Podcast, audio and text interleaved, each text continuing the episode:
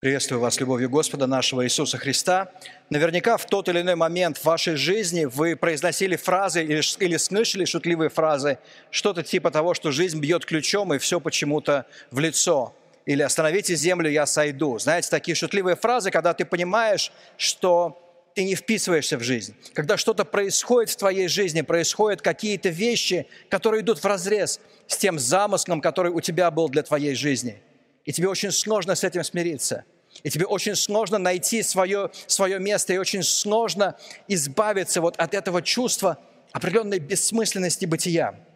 Запишите себе в ваших бюллетенях, в какие моменты в вашей жизни вам казалось, что жизнь отбилась от рук, в какие моменты в вашей жизни вы ощущали отчуждение от того, что происходит, когда вам наиболее тяжело было вписаться в то, что происходит в вашей жизни. Запишите это себе.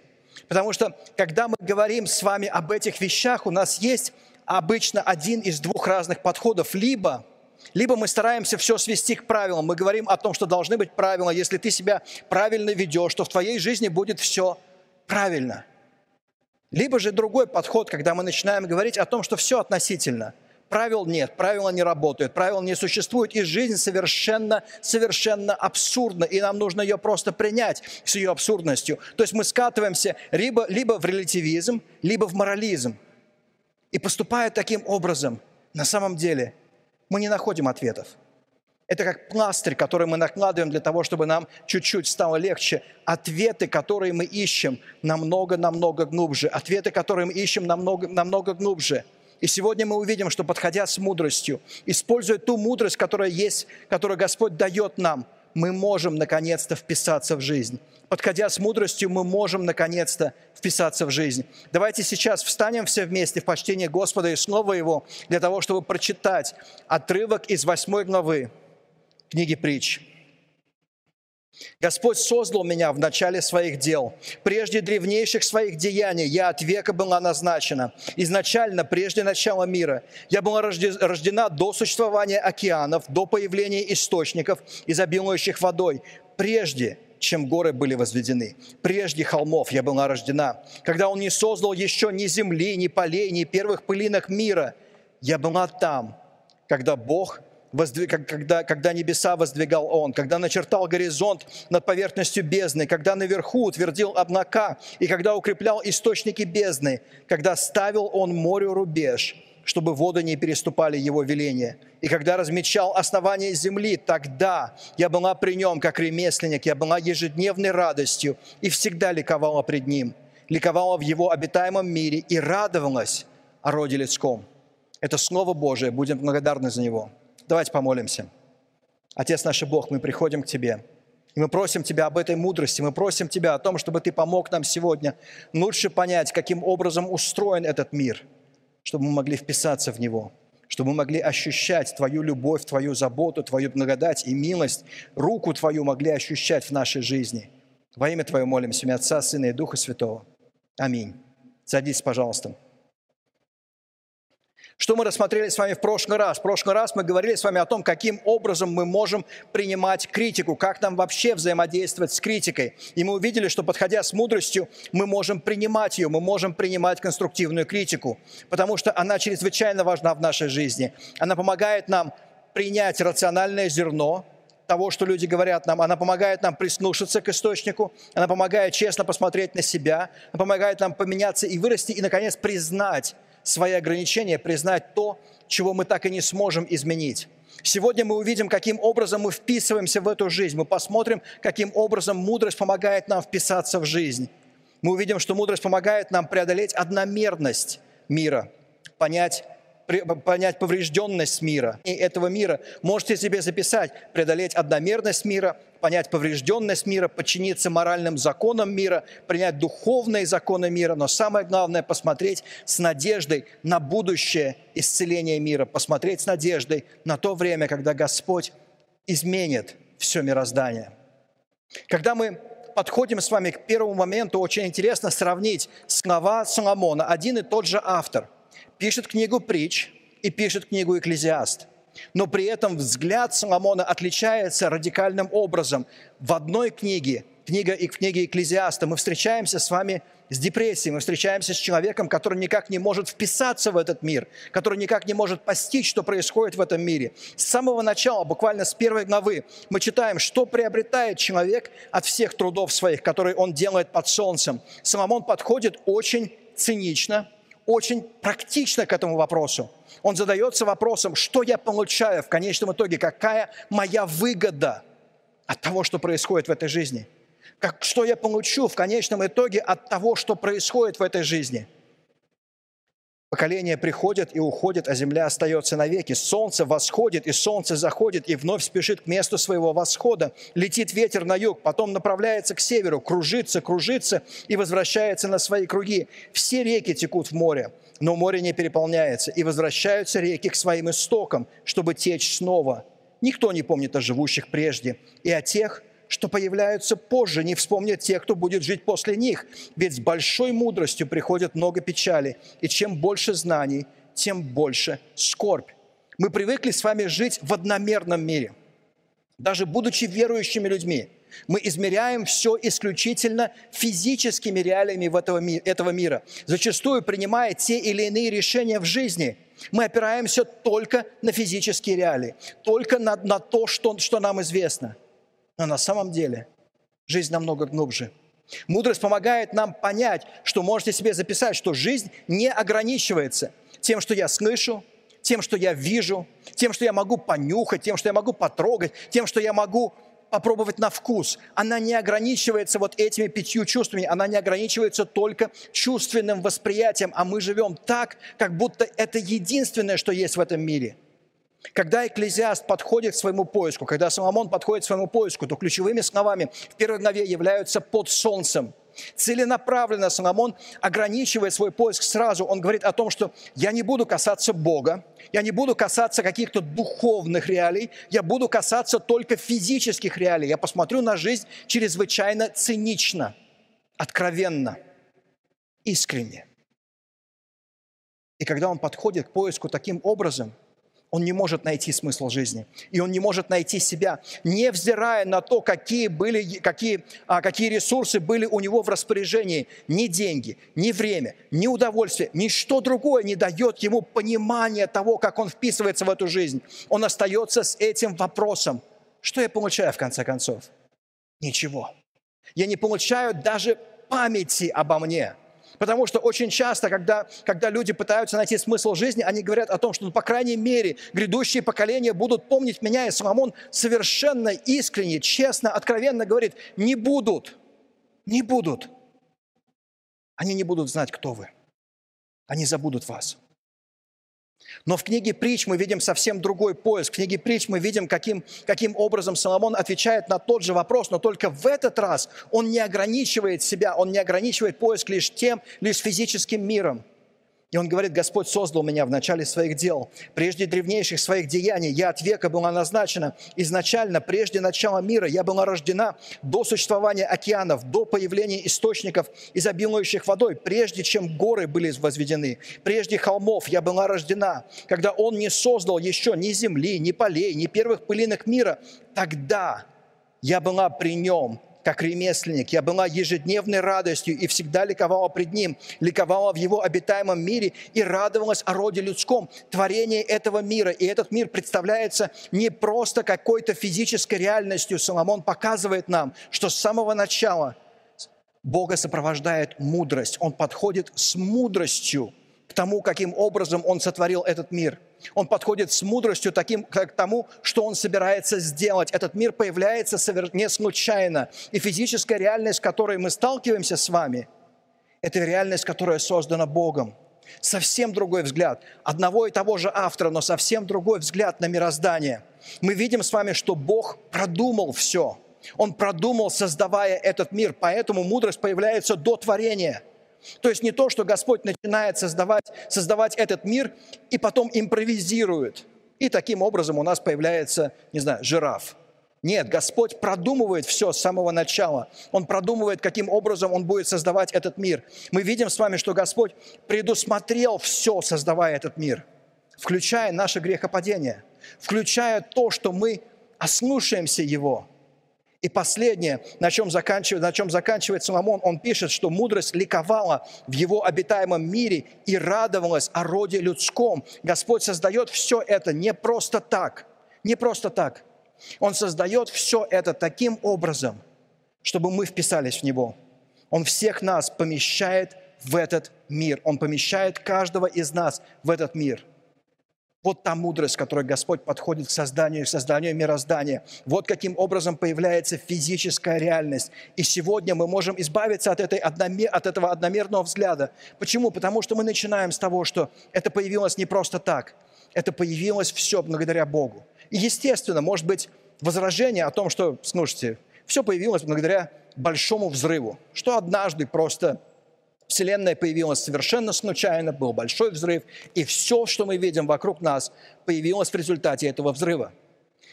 На самом деле, с самого начала творения мира, с самого начала появления, появления этого мира, мы видим такое большое количество деталей, мы видим такое большое количество очень тонко настроенных констант, что все это произойти случайно совершенно не могло.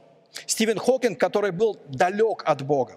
Стивен Хокинг, который не верил в Бога, который старался как раз в своих космологических теориях объяснить несуществование Бога. Писал о том, что если бы скорость расширения Вселенной через секунду после Большого взрыва была меньше на 1, в де, на 1, э, в 10, на 1 умноженное на 1, 1 деленное на 10 в 17 степени – то она бы не сохранила свой нынешний вид, а снова взорвалась бы гигантским огненным облаком. И если вдруг вы забыли математику из вашего школьного курса, 10 в 17 степени – это просто 17 нулей после 10. То есть, представь, то есть миллион – это 6 нулей, да? а здесь 17 нулей. Вот если она меняется на такую, на такую величину, то все взрывается. Мы не можем просто, этот большой взрыв не, не, не, не создал бы ничего, если бы отличие было на такую маленькую, маленькую величину. Британский физик Пол Дэвис подсчитал, что вероятность случайного формирования начальных условий, и Дэвис, по-моему, как раз в Оксфордском университете преподает по сей день, если бы, что вероятность случайного формирования начальных условий, пригодных для последующего формирования звезд, без которых не могли бы существовать планеты, составляет в лучшем случае один шанс из 10 в 21 степени – он также установил, что изменение силы тяготения или слабой силы на 1, деленное на 10, в сотой степени привело бы к тому, что жизнь во Вселенной была бы невозможна. Еще один важный фактор – это количество полезной энергии во Вселенной, ее нехватка, называемая энтропией. Роджер Пенроуз из Оксфордского университета, тоже из Оксфорда, подсчитал, что вероятность случайного установления низкого уровня энтропии при большом взрыве составляет порядка 1 из 10 в десятой, в 123 степени. То есть настолько тонкая настройка Вселенной. И еще раз, мы говорим сейчас не об аргументах христиан, мы говорим сейчас не о том, что христиане придумали, мы говорим сейчас об аргументах, о выводах людей, которые не имеют никакого отношения к, христи- христианству или наоборот враждебны к нему. И они говорят, что все это появилось не случайно, что все это появляется не случайно. И единственный возможный ответ, который физики находят сегодня, это так называемое представление о множестве миров, о мультивселенных, о том, что наша Вселенная – это всего лишь один пример из мириады, из огромного количества, из миллиардов, миллиардов, миллиардов, миллиардов триллионов вселенных. И только в этом случае мы можем объяснить вот эту тонкую настройку. На что философ, богослов Вильям Лэн Крэг, человек, который входит, наверное, в топ-10 э, современных философов, пишет следующее. Проще предположить существование одного Творца Вселенной, чем говорить о бесконечно раздутом множестве Вселенных. Следовательно, гипотеза божественного замысла предпочтительней. Предпочтительней. Как мы смотрим на мир сегодня? Не теоретически, практически, то есть как мы рассматриваем мироздание не с точки зрения того, во что мы верим на словах – но с точки зрения того, что мы практикуем в нашей жизни. Смотрим ли мы исключительно через то, что это физический мир, или мы допускаем и живем, и подчиняемся тому, что в этом мире, мире есть Бог? Являемся ли мы заложниками того, что считаем своими физическими потребностями? Аргумент апостола Павла в первом письме а, Коринфской церкви в шестой главе, когда он говорит о том, что да, все мне позволительно, но не все полезно. Не я существую для моих аппетитов, но мои аппетиты существуют для меня. Не я являюсь заложником моих физических потребностей, но физические потребности существуют для моей жизни. Как мы смотрим на жизнь сегодня? Как мы смотрим на нее? Являемся ли мы заложниками вот этого одномерного мира? Потому что, подходя с мудростью, подходя с мудростью, мы можем вписаться в жизнь тогда, когда мы освобождаемся, когда мы преодолеваем эту одномерность мира –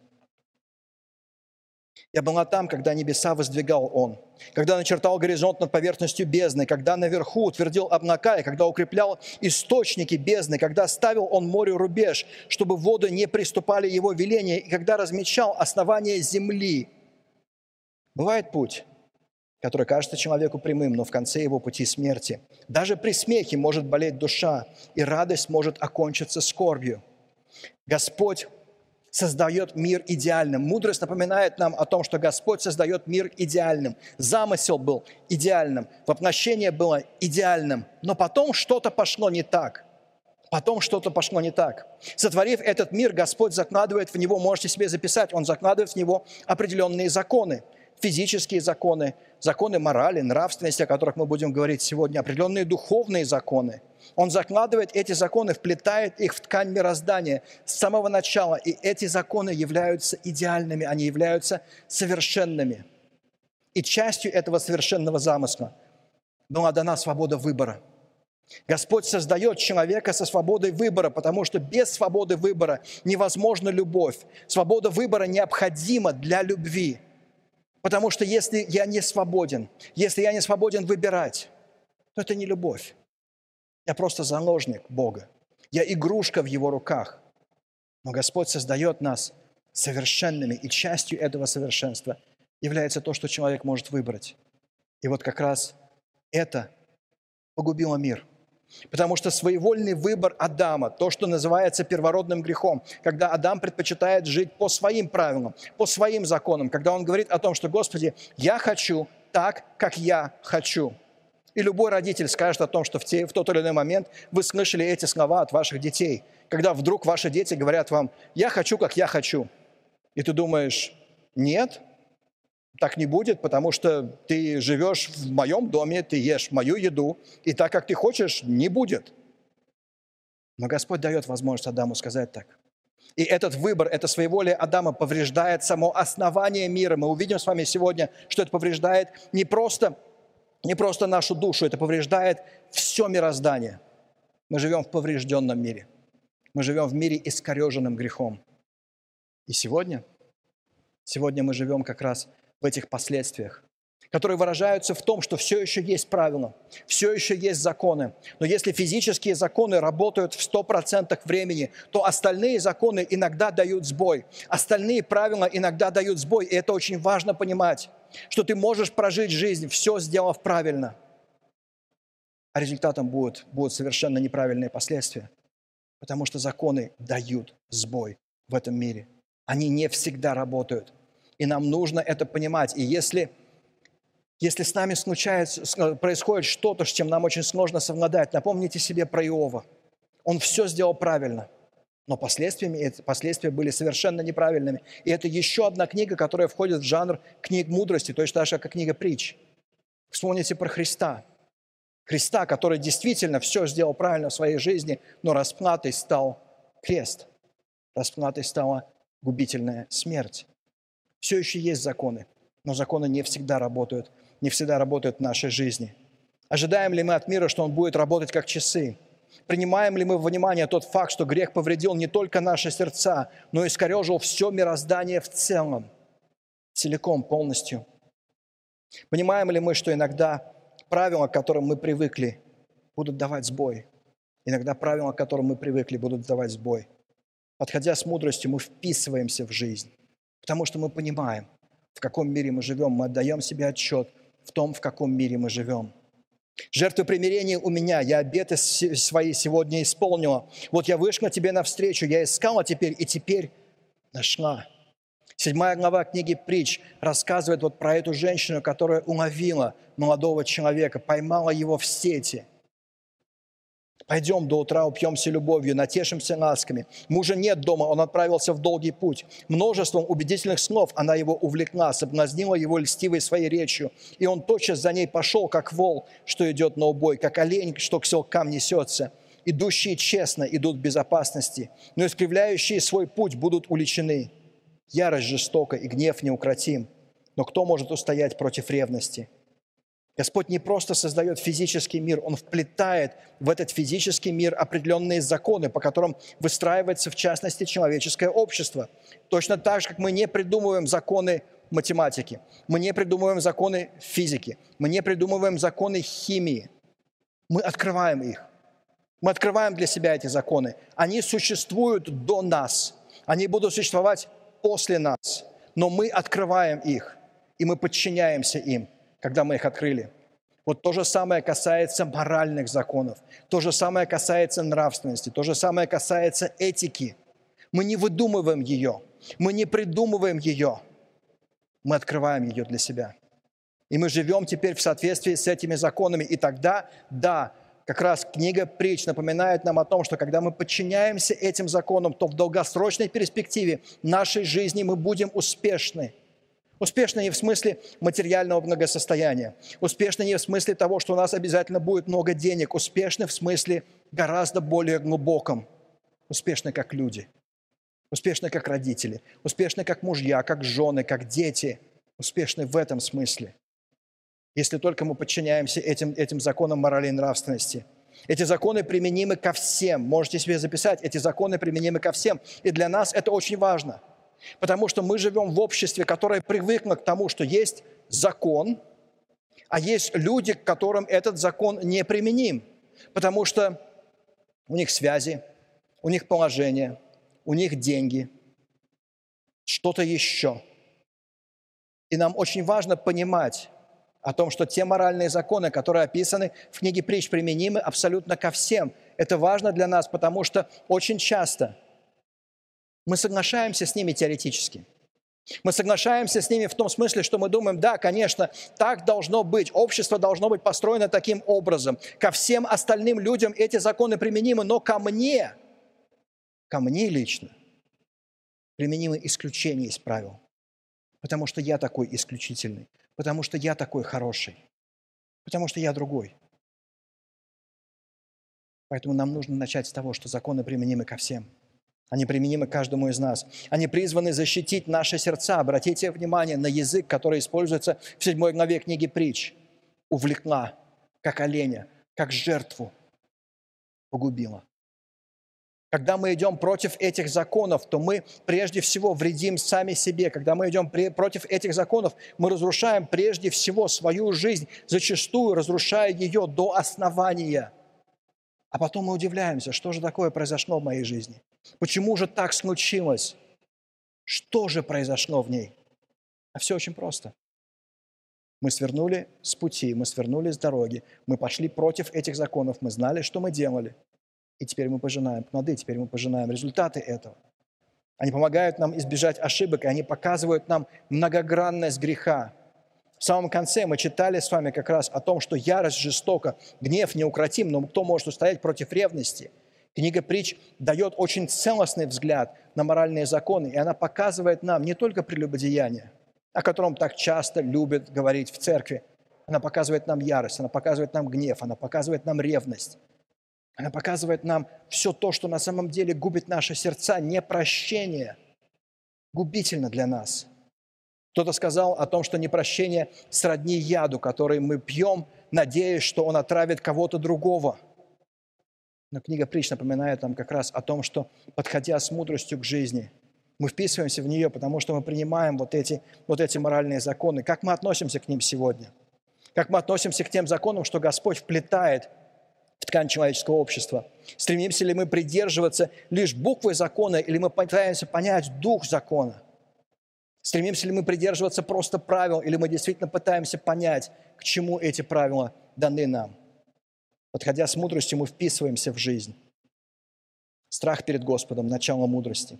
Только глупцы презирают мудрость и наставление, да не покинут тебя любовь и верность. Обвяжи ими свою шею, запиши их на дощечке сердца, тогда ты найдешь расположение и доброе имя у Бога и людей. Доверяй Господу от всего сердца и не полагайся на свой собственный разум. Познавай Его во всех своих путях, и стези твои Он сделает ровными. Лучше немного, но со страхом перед Господом, чем, чем большое богатство, и с ним тревога награда за смирение и страх перед Господом, богатство и слава и жизнь. Дети могут слушаться родителей, потому что они боятся их. Ну, потому что особенно, когда маленькие дети, их очень, очень легко запугать, и они слушаются родителей просто потому, что они их боятся, просто потому, что они страшатся их. И потом этот страх может искорежить, искорежить всю их жизнь. Если вы не смотрели есть такой сериал, который выиграл очень, очень много, а, очень много наград. А, сериал, который посвящен как раз одной богатой семье, в которой дети пытаются угодить своему отцу, уже престарелому отцу. И у них не получается. Потому что, опять-таки, вот это детство их было искорежено. Муж или жена могут быть верными своим супругам только потому, что они боятся. Они боятся потерять статус, они боятся потерять, потерять место, они боятся потерять деньги, квартиру. Наконец, благотворительность. То, о чем мы говорили сегодня, помощь, помощь людям на Донбассе, может быть лицемерной. Я могу пожертвовать деньги для того, чтобы вы увидели, что я пожертвовал деньги, для того, чтобы вы пожертвовали деньги – Является ли это хорошим поступком? Нет. Я пытаюсь манипулировать вами. Видите, как мотивация какую огромную роль играет мотивация. Мотивация меняет на самом деле все. Она может превратить хороший, благой поступок в совершенно неблаговидный. Мотивация меняет абсолютно все. Мотивация чрезвычайно важна. Неверная мотивация может даже правильный поступок сделать неправильным. Нам нужно преображение сердца. Нам нужно не просто следовать за моральными законами, не просто следовать за моральными принципами. Нам нужно, чтобы наши сердца были изменены. И именно поэтому в книге притч мы видим с вами, насколько важны близкие, тесные взаимоотношения с Господом. Послушание основывается на посвящении себя Богу, на том, что мы посвящаем себя Богу. Послушание основывается на том, что мы обратились к Нему, мы знаем Его. Он не является каким-то далеким Творцом Вселенной. Это наш Бог, это наш Спаситель. У нас есть отношения с Ним. Мы разговариваем с Ним, мы слышим Его. Послушание, послушание, а, послушание основывается на применении на практике того, того, что мы того, что мы узнаем, того, что Господь требует. Мы не просто говорим «да, да, да, да, да, да, да, Господи» и поступаем по-своему. Кто-то привел очень хороший пример о том, что если я прошу моих детей убраться в квартире, потом я прихожу, и мне дети отвечают о том, что «папа, ты знаешь, мы прочитали инструкцию о том, каким образом нужно убираться дома. Мы изучили ее. Мы залезли в словарь для того, чтобы понять, что именно ты имел в виду под словом «убраться», потому что у слова «убраться» есть пять разных значений этого слова, и мы думаем, что ты имел в виду вот это. Моя реакция не будет «какие вы молодцы, вы словарь нашли. Вы заглянули в него. Вы узнали значение слова «браться». Дайте я вас похвалю. Моя реакция будет о том, что, друзья, если вот это все не будет убрано в течение следующей минуты, я это все выкидываю. И мне все равно, что я за это заплатил, я это все выкидываю. У вас есть ровно одна минута на то, чтобы убраться. И это скажет вам любой отец. Господь не просто ждет, что мы поймем, что Он говорит, что мы поймем, что Он требует. Господь ожидает от нас, что мы применим это на практике того, что Он требует. Господь ожидает от нас постоянного доверия Ему, что мы не просто верим в Его существование, мы не просто допускаем, что Он существует, мы не просто допускаем, что, возможно, где-то Он есть. Нет, мы доверяем Ему. Каждый шаг нашей жизни мы доверяем Ему.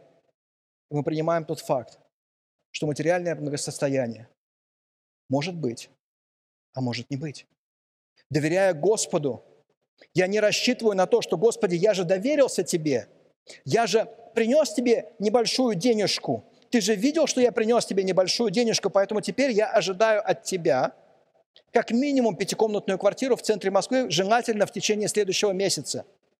Нет, я понимаю, что самое важное – это мои взаимоотношения с Ним. И материальная составляющая может быть, а может и не быть. Именно поэтому в притчах мы читаем слова, которые кажутся разнятся друг с другом. С одной стороны, мы читаем о том, что лучше немного, но со страхом перед Господом, чем большое богатство, с ним, э, с ним тревога. Лучше немного. Но с другой стороны, мы в притчах читаем награда за смирение и страх перед Господом, богатство и слава и жизнь. Это, две, это два противоположных утверждения. Потому что либо лучше немного, либо лучше богатство – но в притчах эти вещи уживаются, потому что мы понимаем, что мы ищем не богатство, мы ищем Бога. Мы ищем Бога. Его благословения могут выражаться в материальном эквиваленте, а могут не выражаться.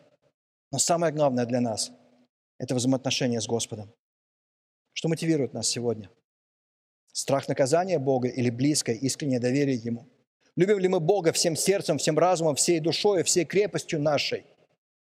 Мне очень нравится это стихотворение Михаила Васильевича Ломоносова, в честь которого назван Московский государственный университет, в честь которого назван институт, который я закончил, учился. Великий ученый, потрясающий ученый.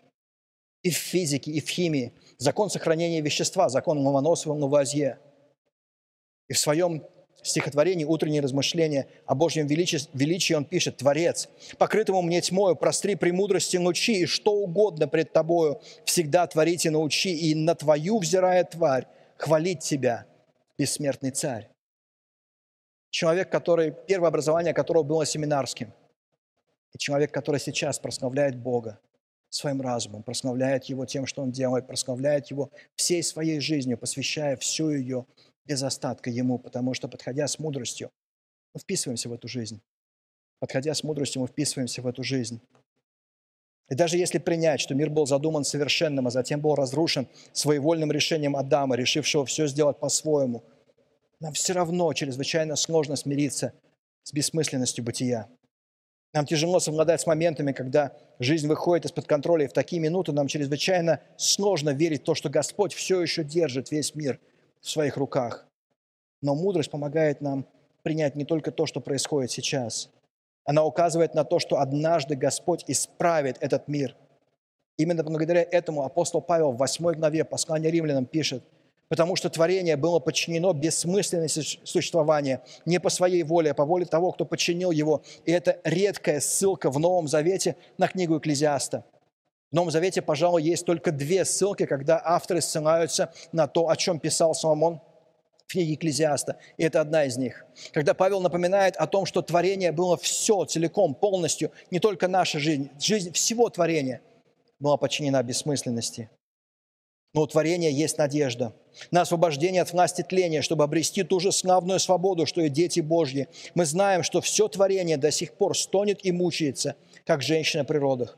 И не только оно, но и мы, получившие Духа, как залог того, что нас ожидает, тоже внутренне стонем – с нетерпением ожидая полного усыновления, искупления наших тел. В этой надежде мы спасены. В этой надежде мы спасены. Мы знаем, что однажды Господь изменит этот мир. Мы знаем, что однажды бессмысленность бытия уйдет. Мы знаем, что однажды Он исцелит этот мир. И за 700 лет до прихода Христа в этот мир, за 700 лет до Его рождения, в книге про немощи, понес наши скорби. Мы же думали, разит его Бог за грехи его, бьет его. Вот он и мучается, а он был изранен за наши грехи, сокрушаем за наши беззакония. Он понес наказание, чтобы мы получили мир, и ранами его мы исцелились. Господь позволил миру искорежить себя. Господь позволил миру убить себя для того, чтобы исцелить этот мир, для того, чтобы исцелить его. Христос уходит из этого мира на кресте. Христос уходит из этого мира поверженным – для того, чтобы я мог вписаться в эту жизнь, для того, чтобы я мог найти себя в этом мире, для того, чтобы я мог обрести себя в этом мире, для того, чтобы я мог смотреть на этот мир теперь совсем по-другому. Он умирает за нас.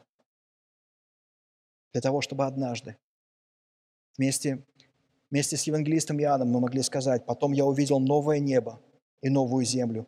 Первого неба и первой земли уже не было. Моря тоже больше не было. Я увидел святой город, Новый Иерусалим. Он спускался с небес от Бога, приготовленный как невеста, украшенная для своего мужа. И я услышал громкий голос, прозвучавший от трона. Это жилище Бога с людьми. Здесь Он будет жить с ними, и они будут Его народом, и сам Бог будет с ними, их Богом. Он отрет с их нас каждую слезу. Больше не будет ни смерти, ни скорби, ни вопля, ни боли, потому что прежнее – ушло. Потому что прежнее ушло. Если вы не можете вспомнить тот момент, когда вы бы доверились Богу, когда вы обратились бы к Богу в тихой молитве покаяния между вами и Богом, сделайте это сегодня. Сделайте это сегодня для того, чтобы наконец-то вписаться не только в эту жизнь, но вписаться в жизнь вечную. Для того, чтобы вписаться в тот мир, который грядет. Обратитесь к Нему, примите Его. Расскажите всем об этом решении, таинством святого водного крещения – Потому что, подходя с мудростью, мы вписываемся в жизнь. Мудрость помогает нам преодолеть одномерность мира, понять поврежденность мира, подчиниться моральным законам мира, принять духовные законы мира и посмотреть с надеждой на грядущее исцеление этого мира. Мы вернемся с вами к изучению книги притч уже в следующем, в следующем году. А со следующей недели мы начнем с вами говорить про взаимоотношения, о семье, о браке, о безбрачии. Мы начнем с вами говорить о том, каким образом – мы находим правильного спутника жизни, как мы становимся правильным спутником жизни. Начиная со следующей недели мы будем изучать с вами книгу «Песни песни», будем изучать с вами книгу «Бытие», будем изучать с вами а, отрывки в послании Ефесянам и в первом послании Коринфянам, 7 главе. Другими словами, все те отрывки, которые говорят про отношения. Будем говорить про половинки, как найти свою половинку в жизни. Мы привыкли смотреть себе под ноги, ограничиваясь лишь тем списком насущных задач и проблем, что стоят перед нами прямо сейчас – Именно поэтому нам очень сложно оценить целостную картину мира. Как эти знаменитые строки Есенина. «Лицом к лицу лица не разглядеть, большое видится на расстоянии». И точно так же и нам нужно оторваться от сиюминутного, оторваться от того, что беспокоит нас больше всего, для того, чтобы обрести более целостную картину того, что происходит в мире. Постарайтесь оторвать свой взор от сиюминутного – чтобы задуматься о вечном. Попытайтесь переосмыслить ваши представления о мире, сделав их более целостными. Это поможет вам преодолеть те моменты жизни, когда будет казаться, что все и вся вокруг вас против вас. А такие моменты будут в жизни у каждого из нас.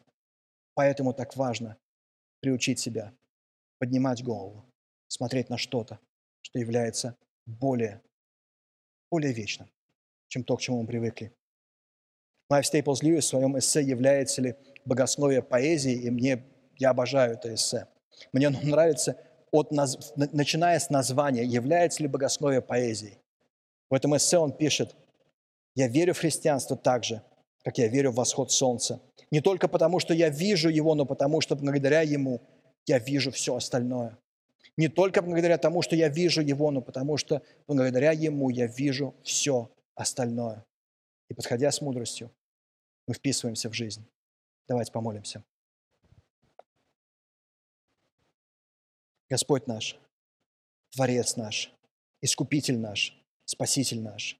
Мы просим Тебя, Господь, помоги нам, пожалуйста, сегодня не просто на словах принимать моральные законы, принимать духовные законы. Помоги нам принимать их так, как мы принимаем закон всемирного тяготения, нисколечки не сомневаясь, но подчиняясь ему. Измени наше отношение, Господь. Я прошу Тебя за тех, кто еще не доверился Тебе, за тех, кто не обратился к Тебе в тихой молитве покаяния. Дай им, Господь, сейчас сказать, Господи, прости меня. Я очень долго бежал от Тебя. Я очень долго закрывал глаза.